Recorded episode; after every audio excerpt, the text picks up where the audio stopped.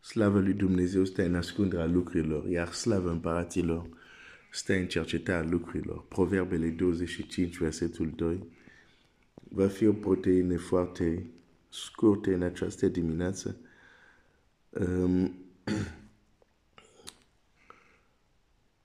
mă întorc la imaginație. Imaginație. Tot ce Dumnezeu a făcut este bun. Citim în Geneza. Și Dumnezeu a văzut și tot ce facea. Și a văzut că ce a făcut era bun. Sau la om că era foarte bun. Ehm, ceea ce numim noi caderea omului a făcut că une lucru, multe lucruri, de fapt, aceste lucruri care erau bunele inițial sau pervertit sau, sau corupt. Și imaginația este un lucru bun, foarte bun chiar, dar folosit în direcție care trebuie. Și la această dimineață aș vrea doar să citesc un text unde dacă ai puțin imaginație, îți vei da seama cum și Dumnezeu apelează sau ne provoacă să ne folosim imaginația. De la cenușă la purpură. În Geneza 15 e un text care m-a marcat, un text care îl citesc mult. Când, când vezi că e un text care revin din nou și din nou asupra lui, înseamnă că e un text care m-a marcat, un text care am meditat foarte mult, care e înscris undeva în inima mea. Biblia zice așa, Geneza 15,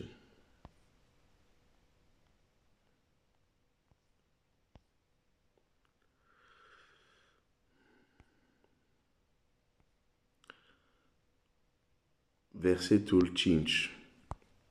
E locul unde Avram va crede ce a zis Dumnezeu legat de urmașii lui. Că chiar dacă Dumnezeu i-a zis înainte, vei avea urmași, o mulțime de urmași, la versetul 2 din capitolul 15, Avram spune, Avram a răspuns, Doamne Dumnezeule, ce îmi vei da? Căci mor fără copii și moștenitor casei mele este Eliezer din Damas. Nu era bolnav. Dar zicea, când zice mor fără copii, zicea totuși a trecut vremea. Și cum arată lucrurile acum? Eu voi muri fără moștenitor. Deși cuvântul lui Dumnezeu a dat altceva. Și atunci Dumnezeu zice, nu El va fi moștenitorul tău, dar cel ce va ieși din tine. Și atunci Dumnezeu va face un lucru. Ia prietenul lui Avram um, la versetul 5. Și după ce l-a dus afară, i-a zis, uite-te spre cer și numără stelele dacă poți să le numeri. Și a zis, și a zis așa va fi semânța ta. Dumnezeu nu i-a arătat o colecție de fețe de bebeluși sau o colecție de, de, de fețe de adolescenți, de tineri, de tineri sau de adulți. Dumnezeu nu i-a arătat persoane, nu i-a arătat bebeluși sau copiii lui. Dumnezeu i-a arătat stelele. Și Dumnezeu a zis, numără de capoți, așa va fi semânța ta.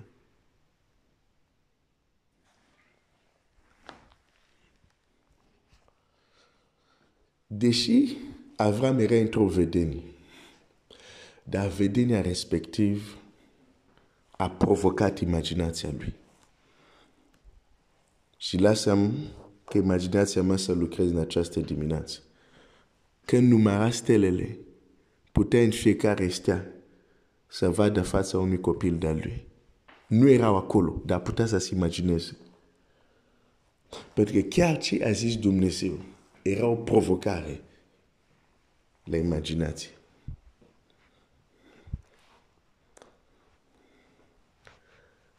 De la cenușă la purpură. Sunt atâta descrieri în Scriptură care ar trebui să provoace imaginația noastră. Trebuie să te pot vedea o Ester îmbrăcat cu haine împărătești și coroană. Trebuie să te poți vedea un Mardoheu cu o coroană de aur, cu mantaua de purpură. Trebuie să te pot imagina asta. Pentru că până la urmă, deși s-a întâmplat, dar tu când citești, acum, cum explică Pavel, e pentru tine.